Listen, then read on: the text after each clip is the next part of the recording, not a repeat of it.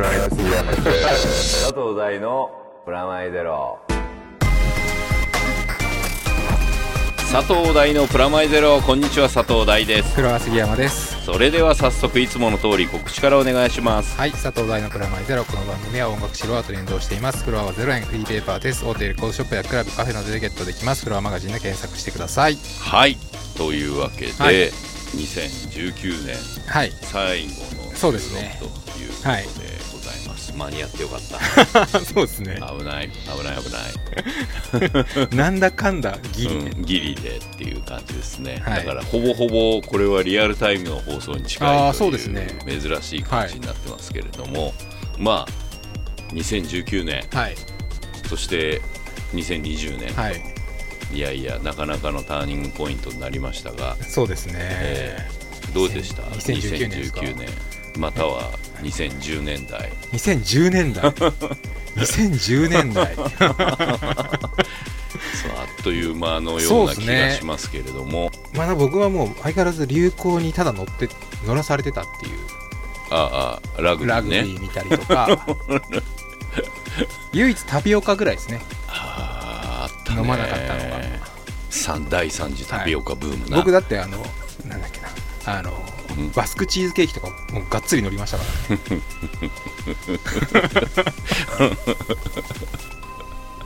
まあまた踊らされた1年だったなとは思います。なるほど。大さんは？僕はね今年お笑いばっかり見てましたね。いい1年じゃないですか。楽しい1年じゃないですか、それは、本当。でなんかすごいねお笑いのことを考える機会も多くて、い、はい、それでも仕事と別ですよね完全に。や仕事じゃないからかな。ああのほらお笑いを仕事にするのをやめたじゃない、あはい。やめたじゃないっていう感じか。わかんないけど、はい。ライフワークになって。ああそうだね。もともとほらすごく好きだったし、はい。でまああのね深夜ラジオばっかり聞いてるんですけど、最近も。はい。いやなんかあのある意味2010年代で言うと、はい。こう僕大好きだったねめちゃイケが終わりまして、はい。うんで終わってもうなんか闇の中かなと思ってまあでもたんですけど、終わってもう2年ぐらい経ってるますもんね。経ってる、であのー今年さ、僕の中では結構こういろんなことがあなんかちょっと変わりつつあるなはい。と思って、はい。まあお笑いで言えば、はい。なんかほら霜降り明星が第7世代って言い始めたら、はい。はい。あのもうなんか流行語ぐらい第7世代になっちゃって、はい。うんあのこういうフレーズって、まうん。待たれてたんだなっていうぐらいうん。それが定着し、はい。なんだったら今年ははい。第7世代が超頑張ってるぞうん。年みたいになっていて、はい。なんかそれのこう特徴みたいなのが、はい。なんとなくはいあのこう輪郭線みたいなのが分かってきたなって今年思ったのが m 1だったんですよ。つい最近ですね。ついつい最近ですよ。い、やなんか今年本当面白くて、はい。あのみんなそう言いますよね。うん。はい。まあ始まるまでははい。大丈夫かみたいな、そう僕もそうあれは思ってて。知ってる人全然いねえぞみたいな、はい。あの特に関東勢的に言うと、うんうんうん全然し知らない関東勢の人たちがいて、うんあの、まあ、あの、関西勢だと俺なんかもうギリ、ギリ見取り図みたいな、はい。あの、見取り図は去年も出てましたもんね。そう、はい。だし、去年もつ、もっそう怒られ、はい。あの、ガチへこみするぐらい怒られててっていう思い出ぐらいだったり、まあ、かまいたちもね、はい。あれだし、うん。そのぐらいだったし、いや、なんかさ、まああので、まあ、こう、総論を話しても、はい。テレビで見たことをラジオで言うな 話になるので、はい。あの、結果も含めてあんま言わないけど、はい。あの、なんせ特徴的だなって思ったのは、もう、あの、人をけなさない、はい。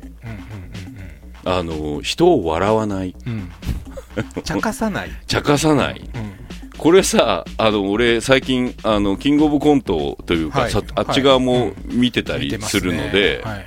あの、その中でも、俺、加賀谷すごい好きなんですよ。はい。まあ今年ブレイクしましたもんね一気うん、にうん。うん。で、あの、なんだったら YouTube チャンネル超見てて、はい。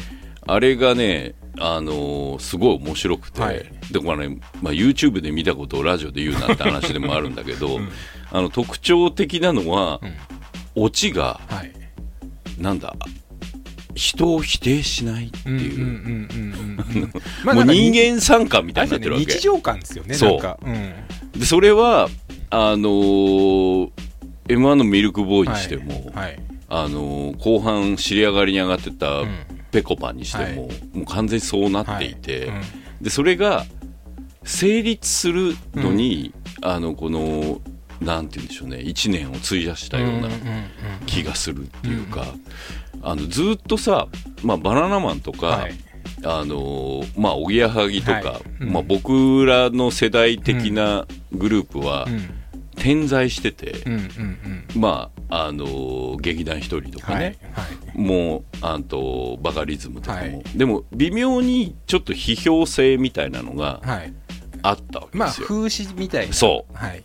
あのお笑いってうん。風刺がキーだと思ってたわけ、うんうんうん。まあそれはもうダウンタウンの頃からそうだけど、うん。はいこう人の弱みとは違うけどそねみとか弱みとか、はいはい。うん。そういうこう嫌味とか、うんうん。そういうところの味をうん。楽しむ。そうですね。軽く茶化すのが楽しいぐらいが。そういう笑いがこうちょっと劣化して、うんこうシュールに行きそうになってはい。場をこう新しいテクニックみたいなののうんうんうん技術戦みたいになって、はいはい。それはそれで面白いんだけど、うん。なんかちょっと人を置いていくような感じもあって、あのーなんだ敷居が高いというか、うん。一元さんお断りみたいになりつつあって、はい。知る人と知るかみたいなところですね。そうそうそうそう。そこも超えてうん。なんかこう優しみとか、はいバブみ的な、うん。バブミ。バブみ的な、はい。はい甘み的な、はい。はい。こうそういう味に変わった時にそれは俺楽しめねえんじゃねえかなと思ってたの、なんかそういうこうエッジが効いてないと、はい。なんかぬるいなみたいな、うん。うん。わかりますそれは。うん。はいになるかなと思っていて、それがいやそういうんじゃなくても、はい笑えんだなっていうところに気づかせてくれたのが、うんはい。加賀谷とはい。ぺこぱなんですよ。ペコパ僕ペコパ知ってたのであそう。だからああのの庄司太夫は、うん。もう昔からもうありあの有田さんがずっとあ出てるわかるわかるわか番組る。出ててでまあちょっとキャラ違うなみたいな感じはしましたけど。俺だから面白そう大好きだから、うん。はいはい。出てましたもんね。出てた去年。はい。もうなんだったらちょっと嫌いなタイプぐらいの。あーはい。わかる？はいわ、かります。のはい。なあの生きってる若者が、はいうん。若者でもないんだけど、うん。あの中堅が、はなんか暴発してるみたいなはいはい。感じだった、うん。着物着てみたり、はい、そうですね。はい。そういうでそれはそれで、うん。あのなんて言うんだろうな。苦味みたいな感じで。まあ楽しんでたわけ。ね。今回も話題になったゴージャス感ですよね。そうそう、ごはい。そうそう。まさに。ゴージャス感。ラグビーそういえば。分かってんなお笑いね。本当に。まあその辺は見てもらった人だけ共有していただければと思うんだけど、うんでもこう加賀谷にしても、はい。ぺこぱにしても、はい。なんで僕にとってちょっとこう新しい感じが、新しいっていうかあ乗れるなって思った理由は、うんうんああなんかこう人を否定して生きていくっていうところを、世の中がさはい。あまりにはい。あのなんだ日常化してはい。あの まあネットも含めて、こうテレビもね、ワイドショーも含めて、人の上げ足取りの1年、はい。なんだったらこう叩きまくる、はい。うん。こうタピオカ一つ取っても、はい。叩きまくる1年だったわけ、はい。で何か言ったら、はい。もう燃えるっていうね、触れただけではい。燃える、はい。あのはい。意見を言っただけで、はい。うんうん。こう発火現象が起こるみたいなうん。時に、まあ基本的にお笑いって時代というかまあなんつうんだ日常を映す鏡なので、はい。それが辛いってなった時に、うん。あれは非日常なんだなと。あ あのーそうお笑いが。うん。お笑いが。うん。はい。あのまあなんか癒さし癒しですねそう。ね。癒しがなくなった時に、はい。はい。お笑いが、はい。こう非日常をうんまあ、切り取る、はい。まあ、それが僕らの世代にとってはシュールだったわけですよね、うん。あのありえないシュールとかうん。を切り取ることで、それを楽しむみたいなものに、はい。あのーまあ、シティボーイズから東京03 ぐらいは、はい。そういう感じだったんですよ、はい。僕らにとってね、はい。うん。それは日常にない、まあ、ラーメンズとかもそう、ん。そうですね。オリンピックですよ、はい。まあいいんだけど、そういうこう、切り取り方をしてくれて、非日常に連れてってくれるっていうのが僕にとってのお笑いで、それはあのこう短い時間に非日常に連れてくバナナマンもそうだし、うんそれが好きだったはい。おぎやはぎとかもね、はい。でも非日常がはい。これだけ燃えまくると、うん。優しみとか、うんうん。まあが非日常で、だから加賀屋みたいな、はい。ちょっと優しい空間みたいなのが非日常なんだよ。あ の、こんなんあったらいいな。おじいちゃんに席を譲ってみたら、はい。はい。おじいちゃんが、俺の上に座れって言った時に、ふるさとに行く感じとか、あの、まあこれあある、あのね、ネタを言ってんだけど、はい。はい。そういうことって、起こらないじゃん。うん。ありそうで始まる、あるあるで始まって、オチが、はい。あの優しみは、うん。もうシュールなんだ。あ あなま現実にない。あはい。でもちょっとあったらいいなって思ってるああそれ多分年っすね。断罪されたけど俺、何？いやなんかそれこうあったらいいな感じゃないですか、うん。多分若い子たちは多分そこまで思わないのかな。違う違う。俺が、僕あのなんか僕も最近それをすごいあって、うん。漫画とか見てて最近すごい泣いてるんですよ俺一人で。多分それ、漫画見て泣いてるんですけど。うん。な、何を見て、ま、泣いてるかによる。なんか恋愛漫画みたいなあ、マジか。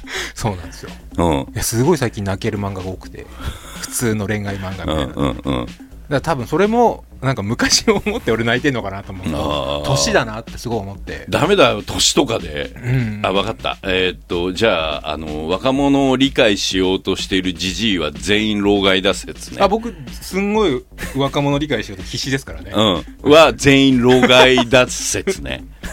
あ のちょっと分かってる、はい俺も、はい。それは分かってんだけど、ん。えーっと、じゃあ、若者たちがそれをそうはい。思ってなくても、はい。俺たちはそこで癒されていく。そうなんですよ僕もねそれは思ってて多うん。分若者は泣かないけど、ん。俺はそれを見て癒されてる自分がいるのに満足してるってああ、なるほど。俺は、じゃあ、若者はそこに対して、わかるって言ってるけど俺たちは一周回って、はい。ないな、そういう世界って思いながら、泣くっていう。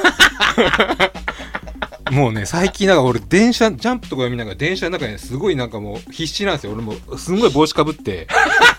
超必死なんですよえ、笑ってるじゃないね。泣いてるんですよ昔それジャンプ読んで、はい。そうやってるやつ笑ってるやつもうね俺泣いてんですよ最近。マガジンとか見なが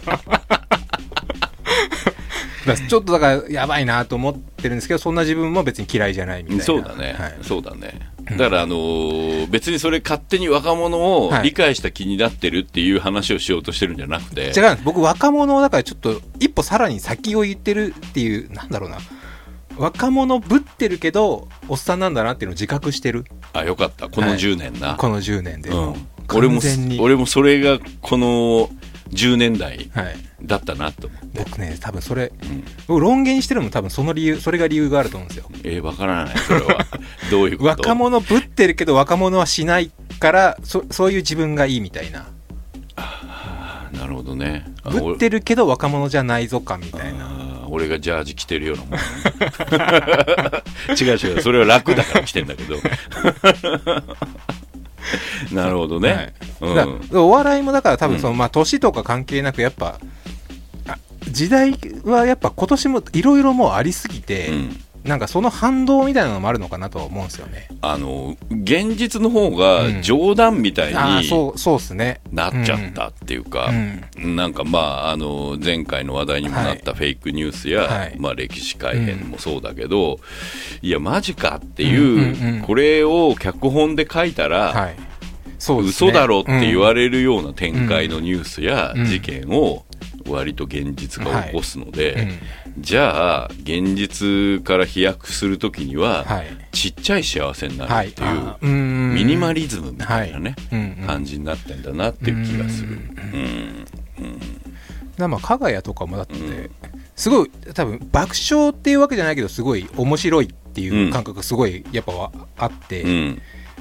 僕の中ではすあなんだろう爆発力はあんま感じないので、然ないよね。うんそうそれが多分いいのかなっていう気がしますよね。俺でもねすごく面白いなって思った原因が、うん。あのやっぱ YouTube で、はい。あのみんなの輝ってやつで、はいはいはい。あのいわゆるこう視聴者からはい。その場でお題もらって、あー視聴者っていうか、はいはい。まあ、あの YouTube なんではい。リアルタイムで起こっている、コメント欄で起こっていることを反映させて、うん。あのコントを作っていくんだけど、それを全部見せる。あこのみんなのっていうスタンスがあの深夜ラジオにはない。深夜ラジオって、はい。もう、まあ、僕らの世代から、まあ、老害的に言うと、うん。えーっと一番面白いもん勝ちの勝負だったんですよ。はい。そうですね。採用されたいし、うんうん。それがあるためにはい。はがき職人になる、職人ってっていう名前がついている中、うんみんなで考えようって、真逆の発想なわけ。コミュニティ感ですね。そう。そうそうそうそう。でそれは今年僕はずっとえーっとまあ YouTube ばっか見て。お笑いもそうだし、はいはい。あとあのゲーム実況ばっか見てるんですよ、平和な感じがしますね。そうだね。いやだから非日常を YouTube に求めてるからだと思うんだけど、はいあのーまあゲーム実況見ててもはい。何見てるかっていうと、べゲームうめえなとかじゃなく、うんうん。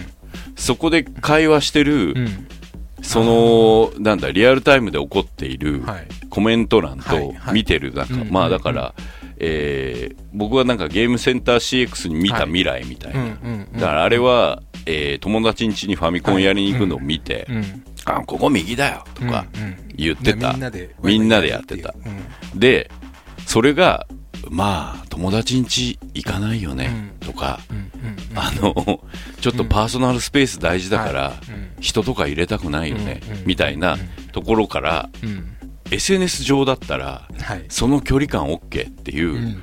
あの、うんうんなんかあの SNS の緩やかにいい面っていうか、んん匿名だからはい。恥ずかしくなく、はい。えーコメントができて、はい。それがまあもちろん普通の、まあ、ツイッターとか、うん。えーインスタとかは、はい。えー悪い方にというか、まあ行くわけですよ、はい。えー匿名性で、うん。自分の意見をぶつけて、まあなんとなく留飲を下げるみたいな、うん。それが匿名じゃないやつに行くところが、あのとても始末に悪いと思う、はい。それをまたテレビが拾ってっていう悪循環はい。が、あのゲーム実況や、うん。こうお笑い第7世代にはうん。起こってなくて、あただあのねこれちょっと危険なのが、はい。軽く同調圧力でもあるんですよ、これ自体がね、うん。うん。うん。あの優しみという名の同調圧力でもあるんですよ、でねその危なさもうん踏まえた中で、うん。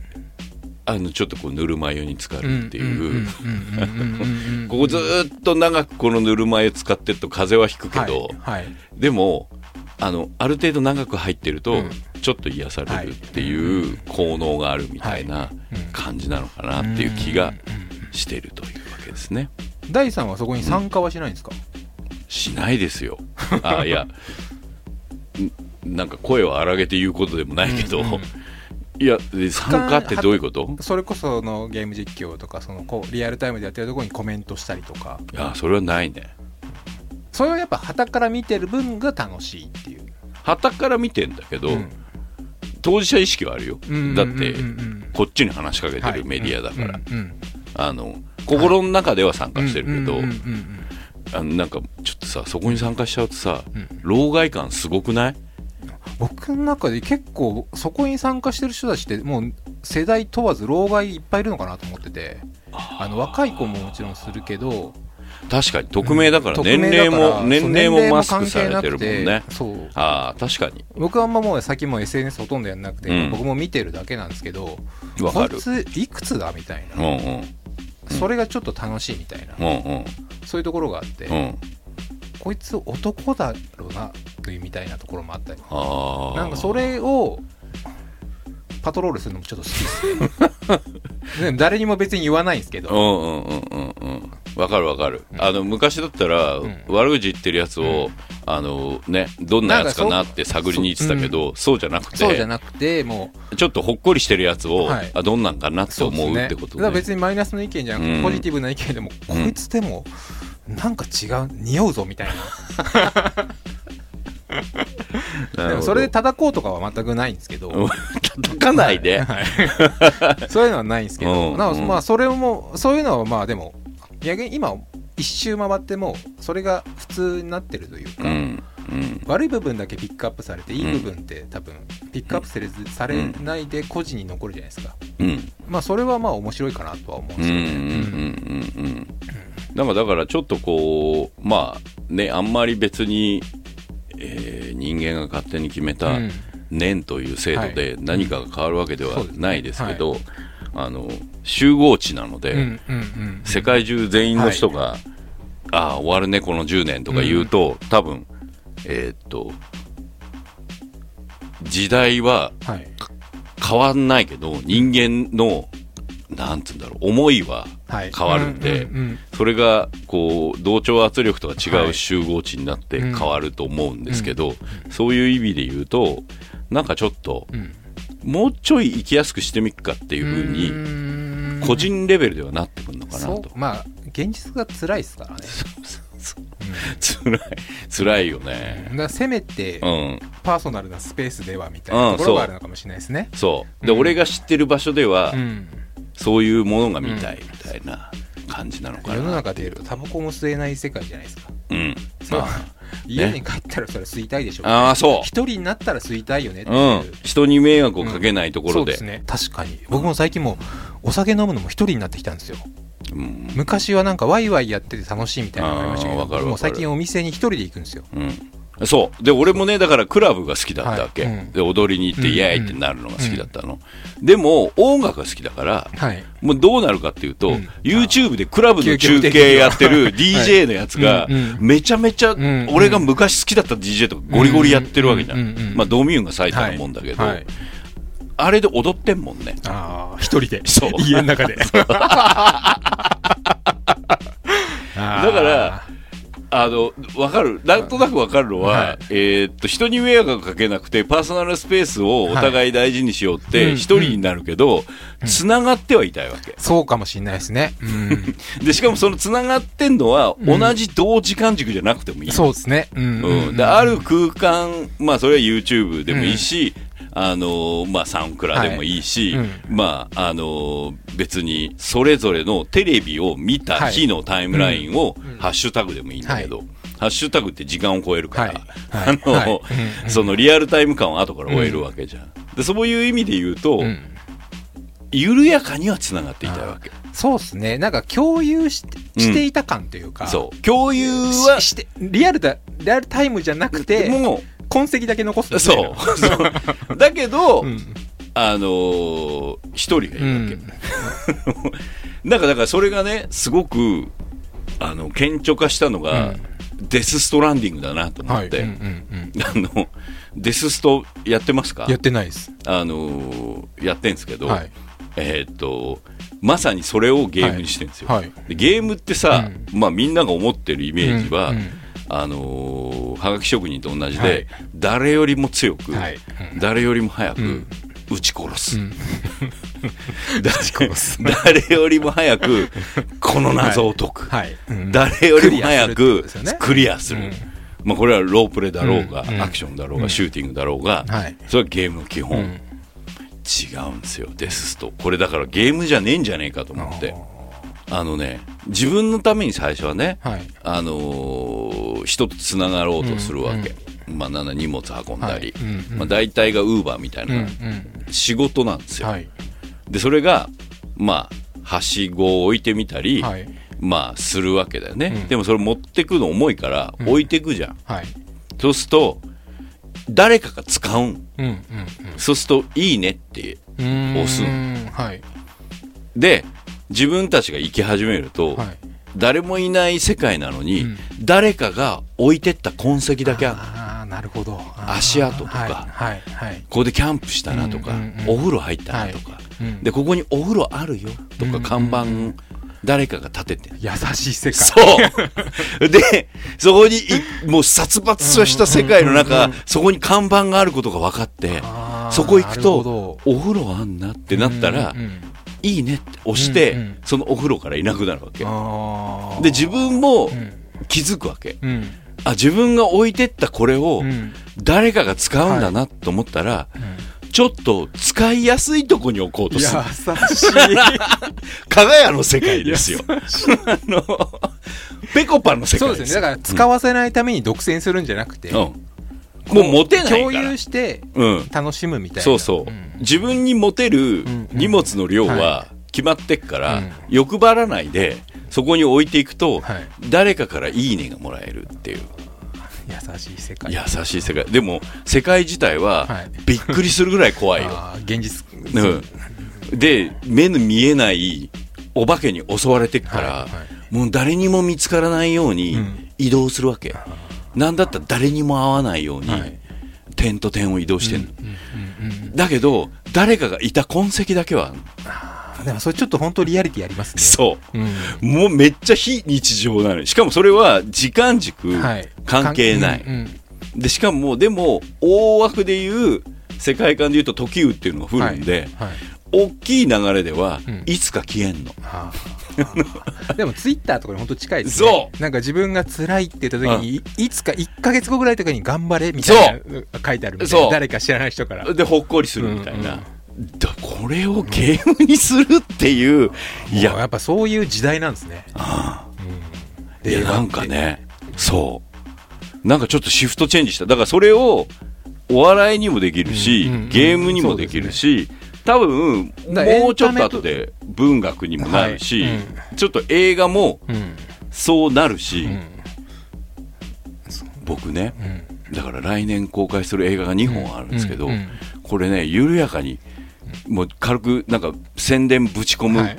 上沼さんみたいな感じになるけど、あれ批評してたんじゃないんだっけ？みたいな宣伝ぶち込むぞ。っていう、そう。あのあのーまあ松井大悟監督とやってる、はぶち込みましたね。そう。あのハッシュタグはい。ハンド全力、はいテーマははい。熊本震災とハンドボール、優しいなでもそ う優しくない世界で、ん。こう目立たないスポーツとうん。やったことない世界にちょっとこう熊本震災の裏テーマがありつつ、SNS がはい。どうなるかっていうう世界の話だったりあのもう一個ねはいサイダーのように言葉が湧き上がる、はい。こちらも、まあ、フライングドッグでやってる10周年はい。の映画なんですけど、はい。これも石黒監督でやってる、こちらもちょっと緩やかにはい。そういうテーマを、はい。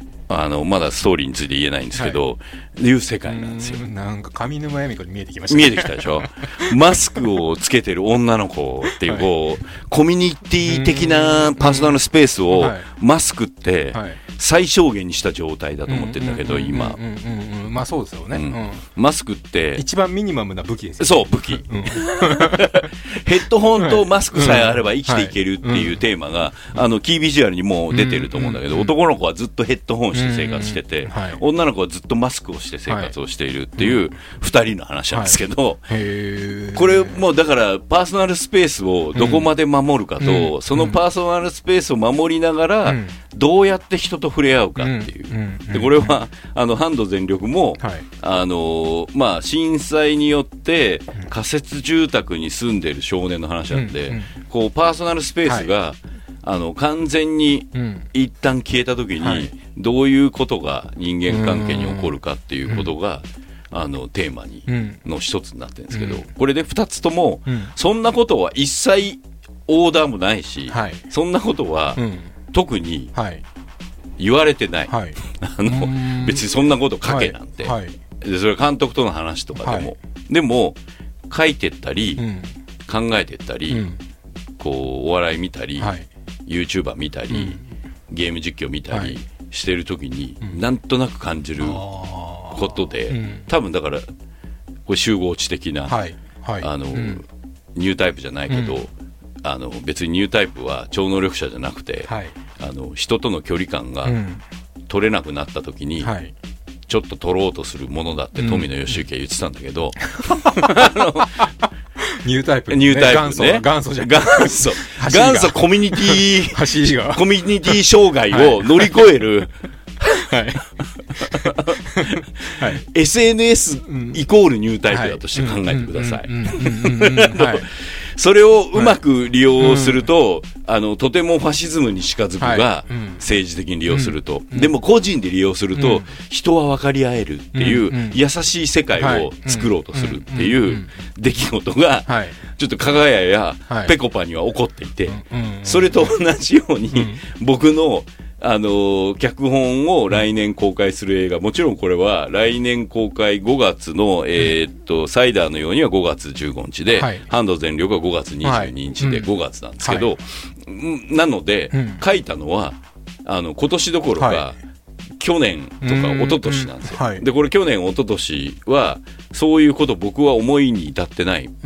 気づかずになんかそんなことを考えてたぐらいなんそう。だからそれデスストらうんやりながら、うん。あなんかこれだそう同じとこたどり着いてんのかもしんないって、別に僕はね小島さんはにい。話したわけでもなく、は小島さんと面識もなく、うん。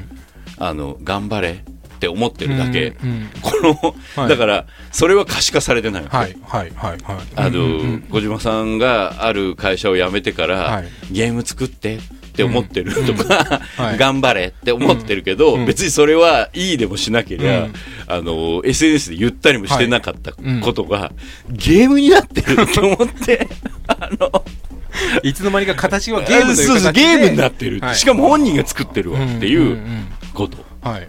だからそれを、うん。僕自身もここ10年代は、うん。いやちょっと生きづらいっすねって思ってるわけですよ。うん。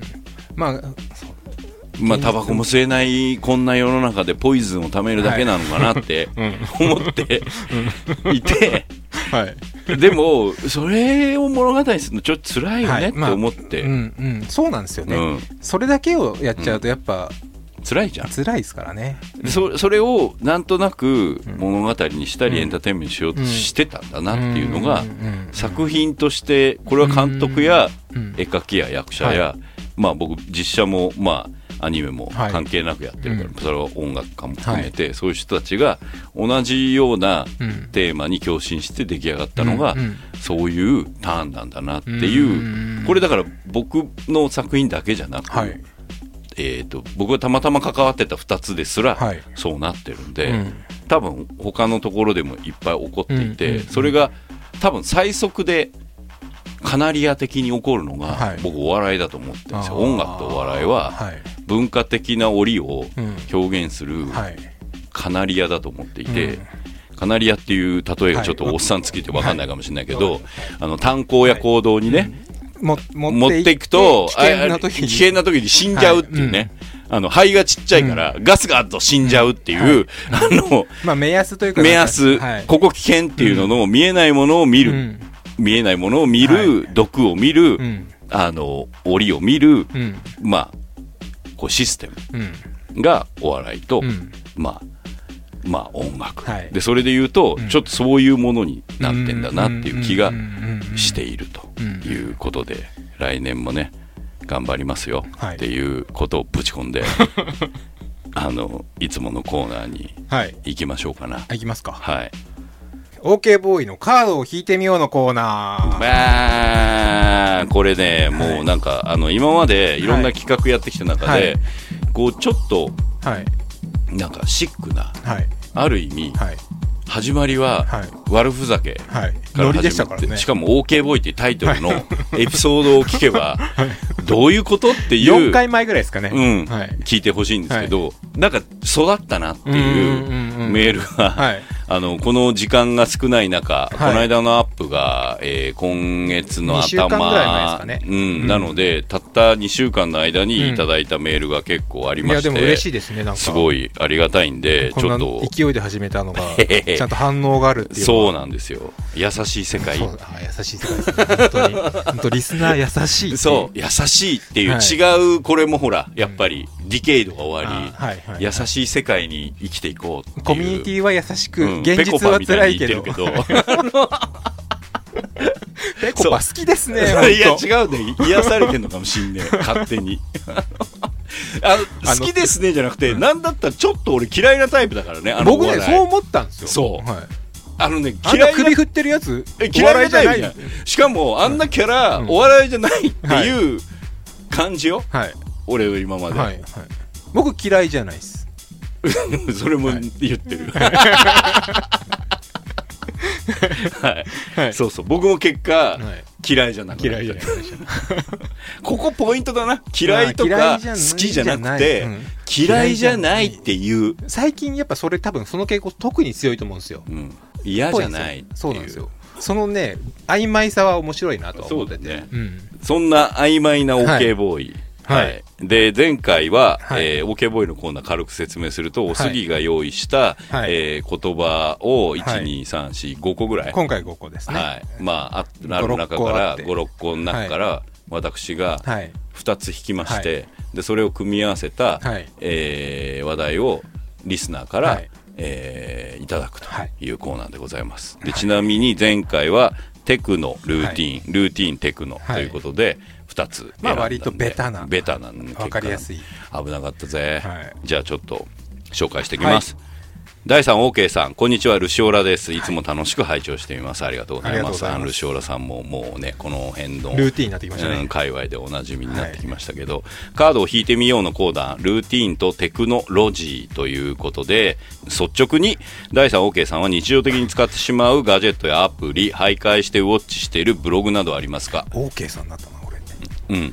うん。OK さんだった 僕ね最近っていうかそれ今年の話にも近いけどまあ基本的には会議がはいほぼネット会議になりまはい、した、はい。あ まあ最初の12回はーはい。会いますと、うん。まあ挨拶をしてて顔合わせはだけはする、うん、で打ち合わせの、まあ、どういうこと考えたらどういう顔するのかなとかいうのをつかみ、はい。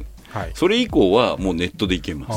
ああまあすいません。ちょっと脱線しました、戻りますね、えー私はラジオが大好きなので私も好きですよ、うん。えーラジオクラウドラジコが手放せません、えー別に技術的に画期的な機能がついてるわけではないですがリアルタイムの放送と併用してパーソナリティリスナーにも当たり前のメディアとして定着してきているのはまさにルーティーンにふさわしいテクノロジーと思いますと、うん、また仕事関係では最近ウェブブラウザーを利用した会議が圧倒的に増えました。ね、うん。うん、さっきの話、はい。えー昔はソフトをインストールする必要がありましたが最近ではメールのリンクを押すだけで、ブラウザ上でアカウントの登録の必要もなく会議を開くことができる、えー利用のハードルがぐっと下がったような気がします、音質も格段に向上しています。ラグもそこまで気にならない程度です私ちなみに私のおすすめは Zoom というアメリカのサービスでスカイプより音の圧縮技術に優れているのでとても軽く綺麗な音で会話できますよまあ僕が言ってることをほぼ言っていただいてありがとうございますという感じのルシオラさんです。はい。あのほぼほぼ僕これ全部同じように生きています。ああ、そうなんですよ。僕全然ないので。あのねラジコ手放せません。リアルタイムにラジコ聞く場合ももちろんある。あはい。うんやってんなっつって、あのオールナイトとか、まあジャンクとかね、はい。聞くけど、うん。それをやべえちょっと遅れたになった場合の、あのね後からそうですね。聞ける。1週間聞けるとか、うん、あれはいいね、そう。それで聞いていますね。あのーであれ地域差をはい。プレミア会員というか、うんうんうん。はい。そうするとあの日本のラジオってさまあ電波体験もあるから、各、まあ、地方ではい。あの FM も AM も AM ってねえのかもうほとんどみんなはい。FM か、うん。FM の、あのー聞ける範囲が決まってて、はい。聞けないじゃん、はい。でもラジコって本当は聞けるはずなんだよ、うんうんだって、うん。うんネットだからね、はい。うん。あのでもそれをあえて分けてるんですね、はい。でもそれをお金払うと、うん。あのぬそれがいけるようになるっていう、うんうんうんうんまあだからねちょっとこれゲームにも近いっていうか、あのゲームをクリアするためにうん。課金じゃなくて、あのエモートとかスキンのためにあはい。人とコミュニケーションしたり、うん。知らない人にイエイって言ってもらうために金を払うっていう、だから、だからこのゲームあのラジコに関しても、はい。ラジコのシステムを使うことはただなんですよ、うんうんうん。まあ、これが素晴らしいところで、はいだけど違う場所でうん。人とイエイってするためにはお金払ってねっていうんうシステムになっていて、まあ、これがあのとてもその、えー課金とただの使い分けが今後のビジネスのうん。とても大事なはい。スキームになってくると思うんですけど、そういう意味で、まあ、YouTuber とかの、えーシステムもそうだし、ゲーム実況の人たちのシステムもそうだけど、あれお金が発生するシステムを YouTube が作れたので、はい。あのこれがメディアとして成立したっていう意味で言うと、ラジコも多分そこが大きいから、うん。多分だってただでさ、はい。ラジオ聴けるものにお金払うのか、うん。うん。最初からもしラジコがうん。お金を払うものだったら、うん。多分無理だった。って思ってるんですうんね、うんうん。まあ逆に言うとテクノロジーで僕今一番使うテクノロジーはうん。アイコスです、はい。ついにゲロりましたけど、私はもうこのこの1年ではい。おもねりまして、はい。あのーやめるじゃなく、はい。もうアイコスになりました。懺悔ですか？うん懺悔ですね。年末なんで。はいはい。このテクノロジーは、はい。もう最初はね、うん。不便ですわ。はい。しかもとても充電がめんどくさかったり、はい。掃除がめんどくさかったり、あのーでもね、うん。今やどうなるかっていうと、これ USB3 なんですけど、はい。人と共有できるようになり、で、これ、アイコス、すげえアイコスの人多いんですよ。はい多いですよね。一本ちょうだいがはい、ついに成立するようになったんですよ。あまりにアイコスの人が増えたので、あの、同じアイコスを使ってる人に、はい。例えば、あのーなんだ、喫煙スポットで、すいません、ちょっと一本くれません、はい。っていうのが、もう、優しい世界だから、はい。そこは、はい。もう虐げられた者たちの集いが、はい。はい。最終的にちょっとおもねった、はいあの、もう、あの、電子に、はい。電子のテクノロジーに、あの、人に迷惑をかけないためにテクノロジーを使うようになった、猛者たちなんで、はい。一本ちょうだいって言ったら、あ、どうぞどうぞ。まあそんなの優しくないですよ。え、嘘、なんで？僕はもう紙であげますよ。いや、だから、もっとさらに虐げ吸っちゃいられてけないんだって。虐げられてる世界で暮らしてるんで。ぼ 知ってる。俺っていうか、正直言ってそっちの方がうまいのは分かってんよ。はい。僕だし、でも最近、喫煙スポットが、はい。もうねそっちダメだよね。そう。紙ダメなんで。でさっきその話してたけど、収録の前に。ね。本当に虐げられてる度合いがもう違うんで。これ2020のために出せ？でだから僕はもうアイコスはうん。半ば喫煙だとは思ってないんですよ。ん。タバコを吸ってるい人とはやこれタバコじゃないと思ってんの。そう。です。いや、本タバコの仲間はあ本当？出た。これがね、分断を呼ぶんですよ。え、なんすか？はい。聞きましょう。僕はいや悪いってわけでい。いですよ。だからもうあれですよ。要は第三第三世第三世界ですから、第三世界？吸う吸わない。さ嫌いじゃない。大だけに、何？嫌いじゃないっていうのと一緒で、あ、きあ、わかった。う。ん、そうだね。そう、そこで言って、それで言って。うん嫌いじゃない。嫌いじゃないうん、ありがと好きじゃないよっていうう。だから、そこを好きじゃないって言ったらもう嫌いじゃん。だでも嫌いじゃないっていうなるほど。はい僕もそんな1本ちょうだいとか紙で言われたらもう本当にもう3本でもあげるぐらいのそうだよね。はいうん、そうそうそう。切符の良さはありますよ最近 だからほら、充電ちょうだいももう成立するんですよ。USB3 だから。はいはいあの、充電なんていらねえっていういやそれライター貸してでしょ？置き換えだからこれ。僕だってもう最近ライター2つ持っててうん、優しい世界。むしろ本当あげます優しい世界ね。優しい世界です虐げられた中のパーソナルスペースを大事にすることは分かった上での優しい世界。あとはもう申し訳なさうん、分かるうん。それはそう思う。うん。アイコスばっかの中で一人紙っていう申し訳なさも感じあそれはないよ、アイコス、あ僕、アイコスを代表して言ってるわけではないけど、はい。アイコス班にちょっとおもねった自分としては、かっこいいっすって思ってるの。すごい混んでる中で火つけてるのがちょっと申し訳ないなと思って。だって服とかいやもちろん使ってとかある。吸ってないからアイコスに入った人ははい。そのスタンス、あー。でも吸ってるからアイコスに入った人は兄さんかっこいいっすっていうあのそうですよね。僕男塾感感じます。そう。兄さんかっこいいっすって思って、うん。はい。すいませんっていう。私ちょっと思うねってすいませんっていう。あちょっとそういう罪悪感みたいうな。そそうそうそう。まあ。負けてる感じははい知ってるっていう、ああそれを聞けてよかったです。まあ、これテクノロジーのルーティンね、あー。はい。っていうことですと、うんうん。はい。ルシオ。ありがとうございます。はい、はい、続いての肉屋さんでした。肉屋さん。はい、テクノのルーティン悩みましたが悩んでるところでショップ33の第3のコラムが更新が来て全部一気に読みました。ありがとうございます。ハードコアユーザーじゃないですか。はい、ありがとうございます。そこで自分がどういう店に行ってたかどうだったか、これルーティンってことね、思い出してみました。えー95年前後は埼玉の奥東松山に住んでいたので、これ大丈夫か、個人情報。えー池袋に出るまでの1時間、そこから店を回ると丸1日かかるので、年に数回ぐらいがせいぜいのシスコでの通販。はいその頃はまだネットが買えない時代だったので、少し買っていたぐらいと。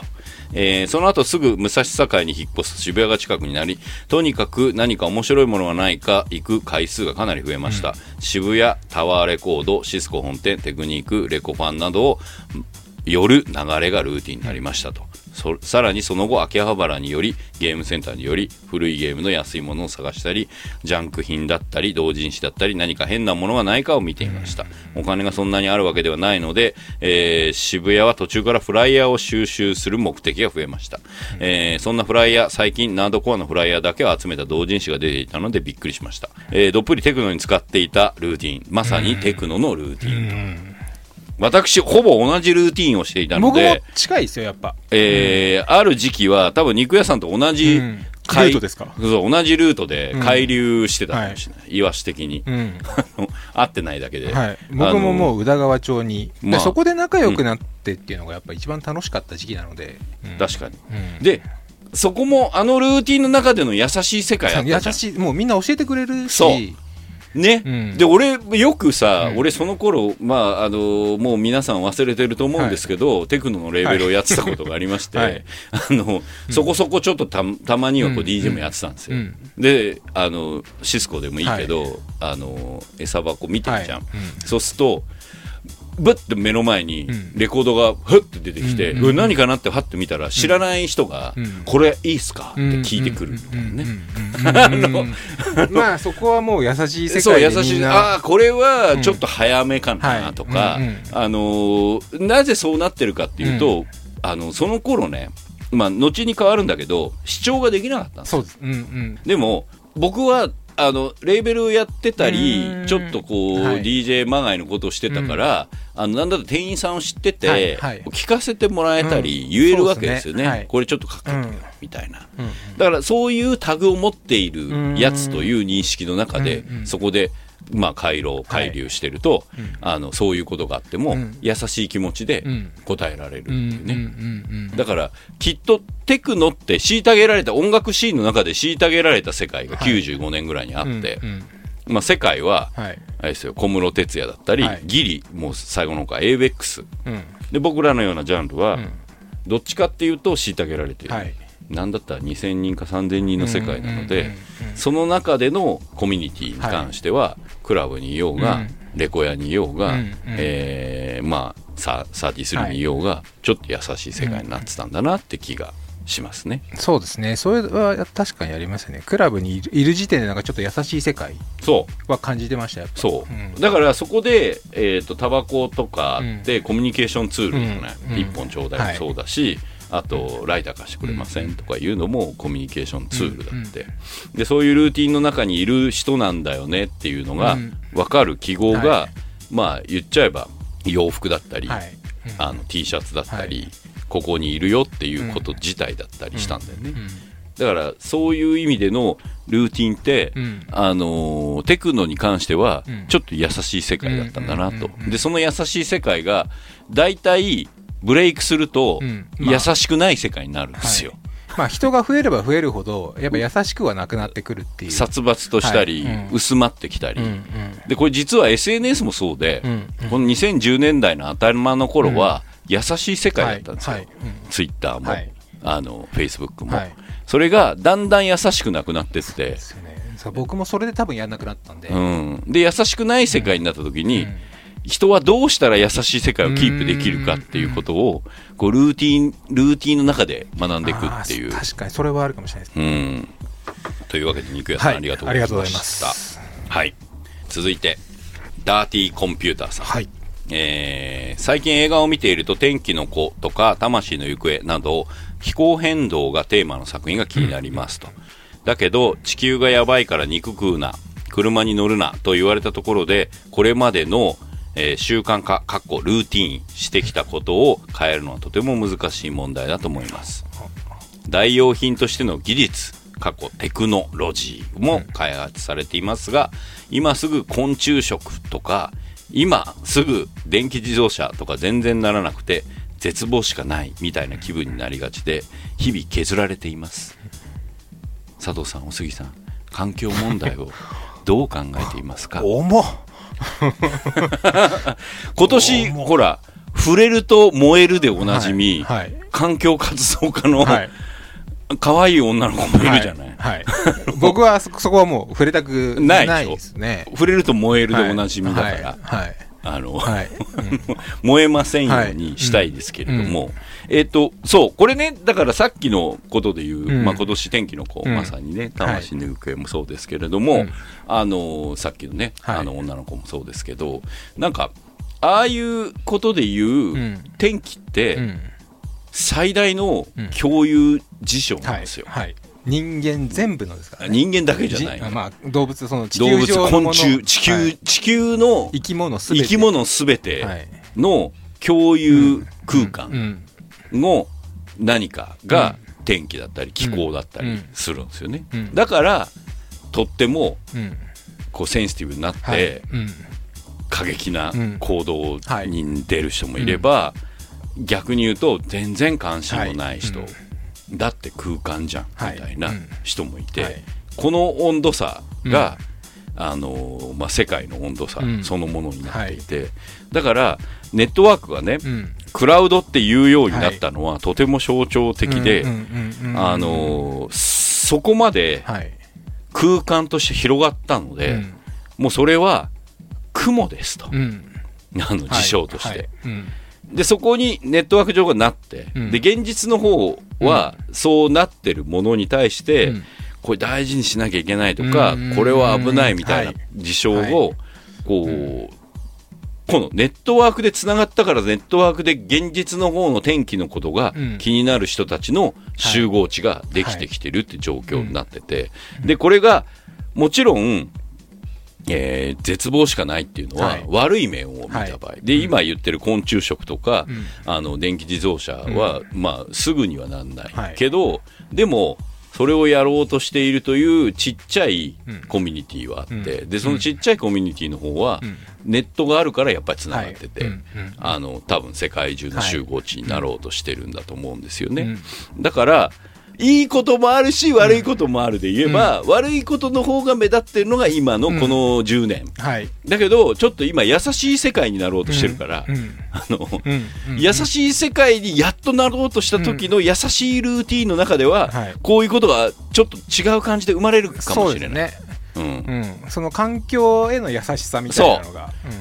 それをこうルーティン化していくっていうこと自体が、もしかしたら、えー次のうん。10年のルーティンになれば、うん。うんあのちょっといい世界になるかもまあ、しれない。ルーティン化するのが多分難しいところだと思うんですよ、個人の差が大きすぎて、そうそうそうそうそうそう。そう。人によってそれぞれ違う解釈があるっていうのは、ん。んまあ、意思統一できない部分では、うん。なかなか難しい問題だなっていうのはすごい感じますね。でもこの事象自体がもううん天気と同じようなものなので、うん。それ自体を考えるって行為をやめちゃうと、やばいと思うんですよ。うん。だから考えるって行為自体が、もしかすると、うん。今の時代では、うん。あの、ちょっと違う集合地を呼ぶ可能性があって、うん。それはこう自分たちの世代ではできないことかもしれないけど、例えば一気に電気使うなとかわかんないですけど、牛食うなとかね、うんあの、だってさ、牛、この、食い始めたのさ、うん。結構、最近よ？まあ、特に日本は牛肉が入ってきたの,、あの食べるようになったのは、うんあの文明開化。そう。その前は食ってたかもしれないけど、うん。間結構何百年もうん。食わないでいたで、でも魚食ってるけど、はい。まあでもなんか食わなきゃいけないんで、うん。これはエネルギーのうん。交換なので、うん。でこう人間は意識というちょっと不自由なネットワークを脳みその中に抱えてしまって、うん。これが意識っていううん一つのこう集合体があるかのようなものがうん。自分の体の中にあるもんで、うん。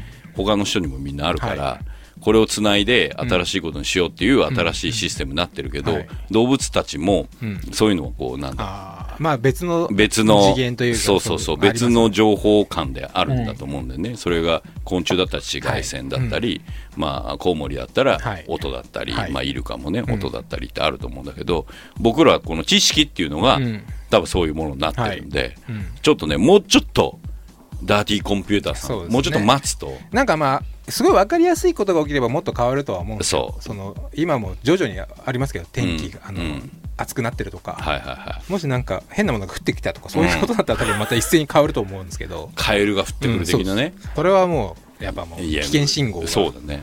それがだからそういう危険信号を捉える、えー認識をうん。閉じないってことが大事かなって気は。うん。うん。うん。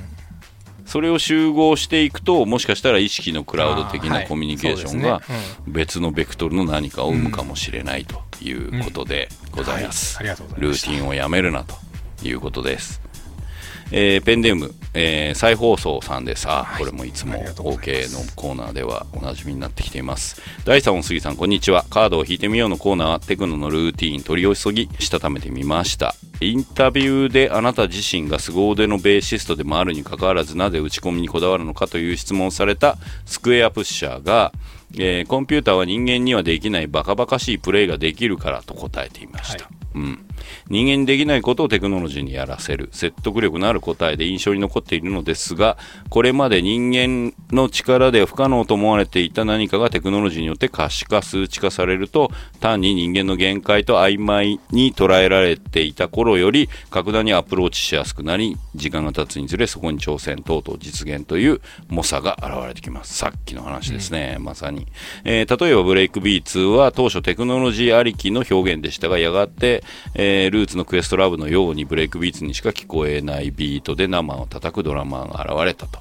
うーんダイスがニューヨークでスルー仕掛けたロバート・ クラグラスパー確かにそう。テクノロジーの啓発によって進化したヒップホップでポストクエストラブの代表格ですと、えー新たなテクノロジーが誕生しそれを利用する人間に啓発され思いもよらない進化が起こりまたどこかで新しいテクノロジーが生まれる、このルーティンこそテクノロジーがもたらす最大の恩恵ではないでしょうか、まさしくそれはもう。テクノのルーティン。と、でさっき俺たちがはい。話していたダーティーコンピューターさんの絶望は、はい。えー再放送さんのん。メールによって、保管されたと。いうことで、テクノのルーティンでありまこの前僕、うん。あのケン石井さんにインタビューしてたんですけど同じようなことをやっぱ言ってて。なるほど、やっぱテクノロジーが進化したことで、うん。やっぱいろいろできることも増えたうし、ん、でもなんかそこで最終的に行き着いたのがなんか自分の本当に好きなものみたいなことを言っててすごいわかるなと思って、なるほどね、うんなんかだからテクノロジーがルーティン化した瞬間、だからこのテクノロジーをルーティン化させることがすごく難しくて、うんはい。それを諦めちゃうとそれはルーティンにならない、うん。まあ、さっきのねはい。タバコの話じゃないけど、はい。うん。でもそれがルーティン化した時には何か新しいものが違うテクノロジーが生まれて、でそれをまたテクノロジーがルーティン化するとん。また違うテクノロジーが生まれるっていうこの行為自体がルーティン化していってるのがまあ進化だったりすそこのしかもレイヤヤーの上にさらにその、うん。自分の思いみたいなのもあって、うん。そこも多分うん進化。うん。それは新しく進化するだけじゃなくてなんかより深まるというかうんうんうん。もともと好きだったデトロイトテクノがさらになるほどね。違ったレイヤーでそのテクノロジー進化によって出来上がるみたいな。それがね、デトロイトのしがない高校生3人が始めたことが、はいうん。なんだか知らないけど、数年後そう、イギリスで爆発するみたいなね、はい。あーそういうことね。それがだからわもうやっぱ面白いなと思ってて、使う側と進化させるあのテクノロジーでうん。またその関係性みたいなのも多分あるのかなっていうのは。そうだね、ん。で使う側が今度は違う発明をするわけじゃん、はい。まあ、ターンテーブル一つもヒップホップもそうじゃん、はい。ターンテーブルってうん。別にそう使うもんじゃねえからって、うんうんうんうん。テクニクスの人とかはい。思ってたと思うし、ローランドの人も、うん。あのベースですから、うん。それ、はいいやいやいやいや、アシッドとかじゃないですから、はい。ベース音、すいません、ベース音に聞けなくて、はい。みたいなうんうん。うん。うん。ところから、うん303もあるし、でもこれ、あの YouTube の使い方も、YouTube 作った人は、こんな風に使うとは思ってなかったっすって思うしうん。うん。うん。うん、ゲーム作った方も、うん。いやいや、そんな風に上げられたら困りますよって思ってたかもしれないけど、うんそれ、今や、えー、任天堂もうん。ついに配信用のシステムをはいはいあのーまあ、入れたんですよね。で、PS4 も、はい。もちろんそれもっと先にそれをやるようになって、あの、あ、まあ、案にはい。配信うん。できますせ？うん。っていう状態にし始めたんだはいよね。はい。あの、今日すごいグレーで、これうん DJ と同じで、うん。うん。DJ もさ、はい。音楽業界からしたら、うん。買わねくねるんじゃね？うん。みたいな感じがはい。あったわけじゃないですか。で、これは、あのーゲームもうん買わなくなっちゃうんじゃね？っていうのがあって、うんうんあの、上げないでくださいって、はい。ストーリーをね、はい。だったり、ゲームプレイを。でも、こっちは、お、これ、買ってみようかなって思う人も、なんかプレゼンテーション。プレゼンテーションになる、上手い人がいれば、うん。これやってほしいなってなるっていう方向になると、ちょっとこう変わってきて、うん。で、それが、まあ、この10年代で、ゲーム実況っていうのが別のメディアになって、で別の優しい世界を生んで、うん。うん。なんだったらそれでゲームやってる人のスターになったり、うんうんうん前は強いことでスターだったんだ、はい。い、いゲーマーね、うん。そこはわかる。はい。アスリートなんで、はい。でものんびりやってる人もうんうんうん生活できるような、はあのーシステムが生まれたっていうところが、またテクノロジーのルーティン化した時にうん。別の、えテクノロジーだったり別のメディアだったりを生んでるってことなのかなって気はしますと。うん。はいはい。いやなかなか面白いテーマね。真面目かっていうね、来年もやるぞこのコーナー。はい、ここルーティンにするぞ。これルーティンに。なるほど。はい。とりあえず、今日も5つのはい。キーワードがこの前にありますね、はい。なかなか。今日はどうですか？今日はねちょっとねななんだろうなそのビビッとくるものが抽象的だったんですよね何を言ってるんですか？そのキーワードが。あなるほど。わ、はい。かりました。じゃあなのでもうじゃあ難しいってことね。組み合わせ次第ですね。うーんなんだプレッシャーかけられてる。全部抽象的だったんで、はい。うん、じゃあ行きます。はい。はい。ガチャガチャガチャガチャでルルルルルルルルルためますねじゃんとはいはいまず1個目うーんばこれは島？あー割と。鳥？島です。割と来ましたね。それ。これ何？島です。僕最近興味があるんですよ島。こ孤島とか。全然行く気はないんですけど。ああーわかるわかる。島に興味があって。おおなるほど。ついこの前島とかそういうこと？大島とかね。あのその島によって宗教がああったりとか。あそういうとこまでね。風俗その文化がああったりとか。うん確かに。ちょっといろんな島があって面白いなと思っててまあ確かに島自体が一つのそうコミュニティでコこミュニティだね。孤島じゃないですか。もう孤島孤島なんですよ。うん。そこの中でできてる文化とかもう日本の中でも全然違うそうだね、はい、あそれがすごい面白い、だから僕これまあ島ですけど、別にその地面というかあれだけじゃなくて、あ土地じゃなくて、ね、土地だけじゃなくてなんとかの島とか言うじゃないですか、はいはいはい。あそこの島はとか。だそれもありなんですけどなるほどなるほど。島っていうその関係性が面い白いなと思って、あー。今ちょうど僕それ今読んでる本もなんですか。もう超ハードコアなんですけどね。売春島っていうレポルタージュなんですけど これがね今読みちょっとずつ今読み始めてて、えーねなかなかね超ディープなんですよ。うん。サイズ社ってとこから出てるやつ？このね売春島ねの実態と人身売買のタブーに迫るっていうこの。待望の文庫化って書い文庫化っていうそう。文庫じゃなかったんだよね 前ね。そうこれも今ちょっと読んでてもう。これの影響もあるんですけど、うん。まあだから島それもう全然知らないやっぱ文化があるのでああ確かに。それは面白いなと思ってて。確かに。これあれだねネットワークの一つのクラスターも島だよね。はい含めて、はいこれ広く捉えられそうでいいですね。じゃあもう一個したいなんだけどね、そうです。もう一個すげえやばいのやばいのとやばいのとあったら。やばいのがあんの。やばいのやばいのとかやばいい組み合わせが島が出ちゃうと。なるほど。どうしよう。はい。じゃあ2つ目。運命の2つ目です、ダララララララー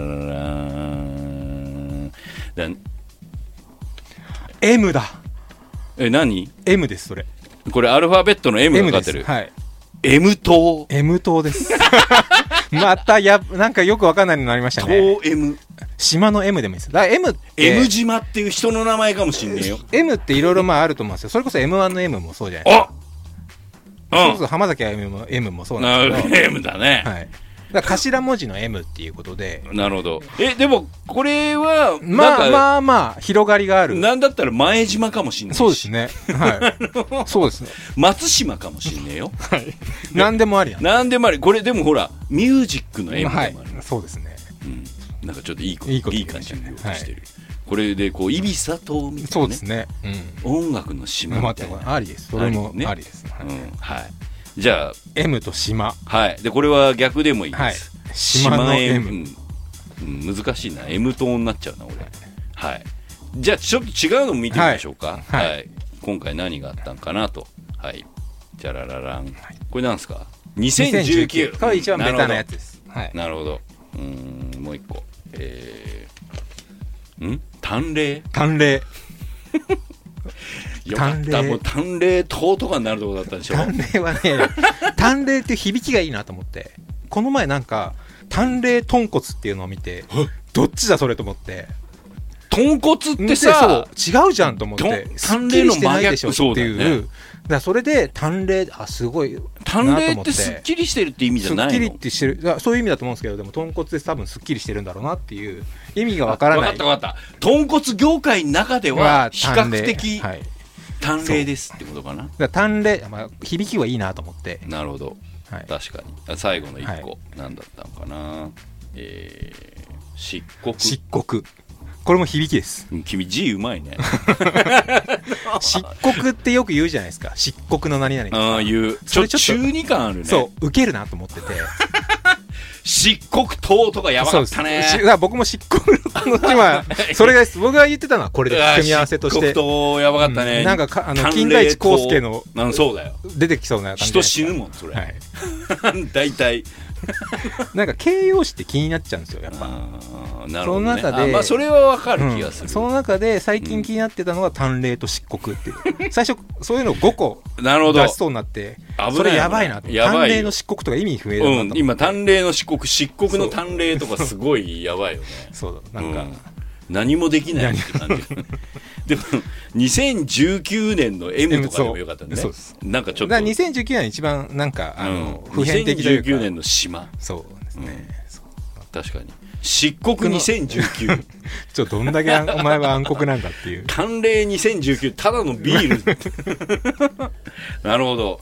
まあじゃあ比較的良かったんじゃないですか。そうですね。M, これは M 島。ね、うん。あの予想してなかった組み合わせです、M と、はい。うんこれ漆黒の M とかだったらデトロイトテクノみたいなそうですね。だから漆黒はグルーブとかあるじゃないですか。あるね。形容詞として。うん確かに。僕も使っちゃうんですけど使い今使いたくないなっていう言葉の一つで。どういうこと？なんかベタ感を出しちゃうので。ああなるほど。ライターまあライターとしてね。ライタそうね。わかるーとしてわかるわかる漆黒のグルーブとか言いたくないと思って。あの脚本で漆黒って書いたらお前何を言っているんだって言われる。そうそういうのがあるじゃないですか。なんか、うん。よく見るけど使いたくないっていうああなるほど。分かってきた、はい。俺ね結構脚本家としてもう25年じゃん、はい。でライターとして最初の何年かじゃん、うん。ライターの頃すげえ形容詞気になってたの？僕もそう最初の頃はかっこいい言葉っていうのを使いたがる、使いたいよね。だけど今はなんかやっぱあんま使いたくないなっていう言平葉の一つ。凡な言葉でうん同じようなニュアンスを短い単語でどう伝えるなんかか普通のメディアとかに軽くニュースポッて出すのは使うんですけど、うん。自分のクレジットがあってなんかやるときにはま使いたくないなっていう言葉。漆黒だから出したのね。はい。はい、というわけで、はい。えーメール募集。はい。AM 島 AM と島、えー島でもいいです。逆でもいいです、はい。島 M でもいいです。はい。もう何の広がりははい。あって。えーというわけでメールは番組のウェブサイトからはい。懸命に OK ボーイと書いていただければ、えまた来年もはい。やっていきたいなと思っていますが、はい。これあのプレゼントいつあげんだ問題もあそうですけどすね。僕うん。じゃあ新年で。わかりました、はい。そうしましょう。であれでしょ？僕って言いながら、はい。次のコーナー行くけど、はい。そこで何か君は謝らなきゃいけないことがあるんでしょ？はい。はい、というわけで次のコーナーもはい。いきますよ。はい。何でしたっけ？おすぎとえ？ゆるく？ゆるくおすぎとゆるく行くはい。箱根駅伝のコーナーです、これ自体が今ゆるいっていうね。はい。ゆるゆるになってます、はい。おすぎと行く優しい世界の箱根駅優しい、伝あ、なるほど。優しい箱根駅伝の優しい世界。なるほど。はい、もうあの殺伐としたひたすらもう1時間に20本とかツイッターしてるんじゃなくて優しい世界になろう、なるほど。はい、で申し訳ないってあ、いう。よもう、あは、それ前提で今前提で。告白しようとしてることがあるね。まああの、はい。去年今年に引き続きはい。いません年末年始。大変申し訳ないですが。どこに行くんですか？今年もシンガポールに。あ去去年もシンガポ今年もそうです。シーンガポール行って今年も。ばい、ルーティン化しようとしている。いやな下手したら来年も。マジか。あのまたその同じイベントですか？イベントが来年ももう決まってるんで。それ2021年の話をしてるんそうです。かです2020年のカウントダウンもやるシンガポールでやるんで、はいはい。そこに多分もしかしたら行く。21も行くと。だに20そうですね。から20もいませんっていう年末年始、なるほど。はい。ということは、はい僕らが優しい世界で優しい世界です。はい。やるということ箱根駅でも優しい世界になろう。なろう。なんだか利用されてる気がする。はい。でそんな中、はい。ちゃんとはい。来てますよ。はいこれも優しい世界ですからはいわわかわかりました、はい。なんかいろんなことが言いづらくなる。やべえ言葉を発明してしまったんじゃねえかっていう気がする。今 今日はとりあえず優しい世界って言っとけば何でもできるんじゃないかっていう。嫌いじゃない、嫌いじゃない。はい、じゃあ行きますよ、はい。えー第3お杉さんこんにちは、はい。外部ライターの某宝屋です、はいありがとうございます。今年は去年より少しリアルタイム観戦できたらいいなと思いつつ去年同様みんなで肩肘張らずにゆるゆると某駅伝を頼み進みたいと思います。ということでプラマイゼル的ゆるゆるとしたコアな話なんですが、今年は我らのカッシーナこと柏原隆二のメディア露出がすごい勢いですよと。はい。うん、カッシーナは、えー今年の春に アナウンサーと結婚し、はいおめでとうございますと。文化放送の箱根駅伝ラジオのナビゲーターも務め、出雲駅伝では学生駅伝レジェンドとしてゲスト出演し、えー箱根駅伝特設サイトでは、箱根駅伝資料館で特別インタビューを受け、えー今月のナンバーでは、今月っていうのは今だね、はい。えーナンバーでは今井くん、神野くんとともにスペシャル座談会、山登り名ランナーと語ろうというタイトルで神々たちの会話を行うなどとなんかすごいですと。なんだ今年のスポークスマン的活躍は、この勢いだと今年の箱根、えー駅伝でも何らかの登場してきそうな気がします。去年はラジオだったもんね。そうですね、うん。はい。えー今年はプロゲーマーがグラビアアイドルと結婚することで話題になりましたが箱根選手も活躍したら1億もらえるぞ。オリンピック出られるぞ。アナウンサーと結婚できるぞと。ここまで盛り上がれるステータスモデルが今年たくさん出たらなと思いますと。はい。えーもう一個来てますと。はい。はい。11月2日日曜に大学駅伝2冠目。全日本大学駅伝が行われたと。えー出雲駅伝は大波乱でしたが、お出雲駅伝の結果もあるんでね。はい出雲駅伝はうん国学院が1位になりました、なるほど。はいはい。で、2冠目の全日本は大混戦。はいで1位は東海、2位が青山、3位が駒沢ということで、今年は東海、青山、駒沢、調子がいいってことですかね？そうですね。今年、まあ優勝候補に上がってるのは東海青山、駒沢、うん。東洋国学院、うん。それがなるほど。5強となるほど。言われてますね。うん。駒沢帰ってきたね、はい。去年ぐらいからね。駒沢は今ね調子いいんですよ、ね。あの、はい。マラソンオリンピックの出場選手も駒沢の人で、そうか。はい。とにかく次々と入れ替わって目に離せなかった大会だったということでございますと。そして、もうすでにはい。予想されています。はい。私の予想は、青山学院王座奪還。世代交代をしてもなんだかんだ言いながら安定した成績と。全日本では東海、最後の最後もね、競り負けましたがその暑さとポイントになる箱根はこれまでの強みが十分出てくるのではないかと思いますと。対抗が覇者東海。黄金世代も最終年と。怪我が出てない全てのランナーが揃ったらこれはすごいことになり、えー大穴はあえて東京国際大、えーここ近年の躍進は素晴らしく今年も全日本で東海、えー青山駒沢に続く4位となっている活躍ぶりと。デッキーがいた頃の青学みたいに箱根でガーンと上位に入ってきたらという想像をするのが楽しみなので大盤狂わせワクワクの期待ということで東京国際大に託したいと思います、ということでございますが。ありがとうございます、はい。お杉さん的に今年の今年の注目点、はい。いやなんか新しいスターが出ればいいなとは思いますけど、うんうんうんうんなんかもうだいぶ箱根駅伝人気じゃないですか、うん。なんかここらでなんかもう一盛り上がりするにはスターなのああかなるほど。何か面白いトピックなのか山の神的なのなキーワかードが、また新しい何かが生まれてくるのか。うん。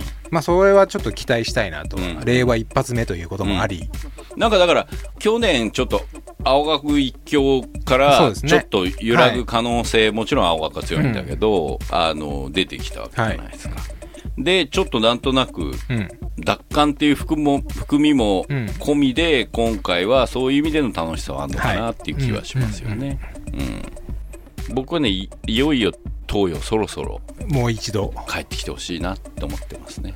それこそカッシーナがいた、うんうん。あの頃の東洋を豆もう一柴度、豆柴はい。グレン隊として。の東洋めっちゃあの、ん。すごい選手が一人いるので、学生ナンバーワンとかそれぐーらいの。ね。ん。もうほぼ帰ってきてんだけどね。うん。もうずっともうずっと上位に和牛みたいな感じだから。そうですね。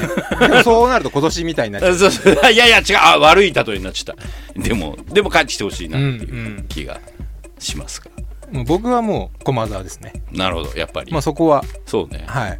ここの2人ははい。変わらず、じそゃあ、こはえーと某宝屋さんは青学と、でもまうん、これあ3これあれですよ。あの、はいなんですか？保険じゃないですけど多分優勝するだろうなと思うのは東海優勝してほしいっていうのは駒澤ああなるほど。そういうことね、はい。そういうことね。なるほど、うん。その東海が強いってやっぱいうのは？強いですね。あそう、その全体的なメンバー構成を見てると、うんうん、一番ポテンシャルがあるそれはあれなの？能力的に。結構高学年の人が？あの今の4年生はうん。もうすごい黄金世代って言われたぐらいのエースが多くて、でもそこで怪我怪我をしてる人出れない人も何人かいるんですけどそれでもあの強い。あと監督結構好きなあ監督なので。あなるほど。面白いんですか？真面目なもうあストイックというかもう高校生を指導してた時から結構強い、すごい人が。まあ、駒澤も監督好きなので僕は。おおそうね。君監督目線大きいよね、監督で選びます大体、うん。うん、後ろで声掛けしてるやつとかね、はい。じゃあ我々の予想としては、はい。予想というかもう予想もねあんまりね、はい。そうです。もうその突き詰めてとかじゃなくてそう。もう優しい世界で優しい世界で頑張ろう。本当はみんな頑張ろうみんな頑張ってるけれども、これがはい。勝ったら嫌いじゃないっていう,、そうですね。僕ねやっぱ泣きたいんですよね最近本当。箱根駅伝見ても泣きたいんですよ。いやでもほら君はもともとそうだったそうです。あの最近なんか泣けてないんですよね。箱根駅伝見ても。ああなるほど。漫画では投げんのに。漫画では泣けるのに。そう。本当ねそこはちょっとあるな。なるほど最なるほど。うん。で君ちなみにはい。3日は間に合って2日はが、2日に帰ってきます。2日の夜見てはいはい。3日に備えます、なるほど。あでもねあれ結構辛いんですよ。見るものが多すぎて、ね。そうだよね。お正月だけで多分80時間ぐらいたまるので。確かに。まああのそこもはい。緩やかに、緩やかに。ツイッターもだから、うん。優しい世界優でしい世界としてはい。お送りしていく、そうですね。今年の、はい。えー今年のテーマは優しい世界で。優しい世界。選手にも優しい。選手にも SNS にもリスナーにも優しい箱根駅伝の楽しみ方、はい、はい。僕多分下手したら往路から泣きたいなっていう。なんか山登り超頑張ってるみたいな。ななるほど。なるほどもう我々もはい、ね、これ年じゃないですあーなるほど、わかる今言おうとしたことを。感情表現としてはい。あの振り幅を持ちたいなるほど。わかりましたはい、じゃあ、今年もですね、はい。えーゆるりとツイッターで、はい。えー私はアットストーリーライダーズで、はい。お杉さんはアットフロアハイフン杉山で、はい。えーホームページリンク先を探っていただければという感じで、ハッシュタグは PM0 と、はい。小文字で PM に普通に0ということです。はい、でまああのそんな突き詰めないんで、はい。前日のニューイヤーからゴリゴリにやるとかあんまり僕いまいいませんからね。そうね、あなたいないしね。はい。えーなので、えーゆるゆるとあの全然参加してい。ただいたりとかも、はいいただいたりとか。俯瞰してただ見てるだけでも。あそうですね。はい。宝屋さんもゆるゆるね、はい。優しい 世界で。楽しみましょうと。はい。よかった。ギリギリ あの収録できて、はい。で、まあ。あの先ほどの OK ボーイのコーナーは、はい。M 島ですと、そんなわけで佐藤大のプラマイゼロ。2019は、佐藤大と。フロア杉山がお送りしました。ではでは良いお年を。ああでも来年早めにやんないとやばいよね。そうですね。頑張ろう。頑張りましょう。はい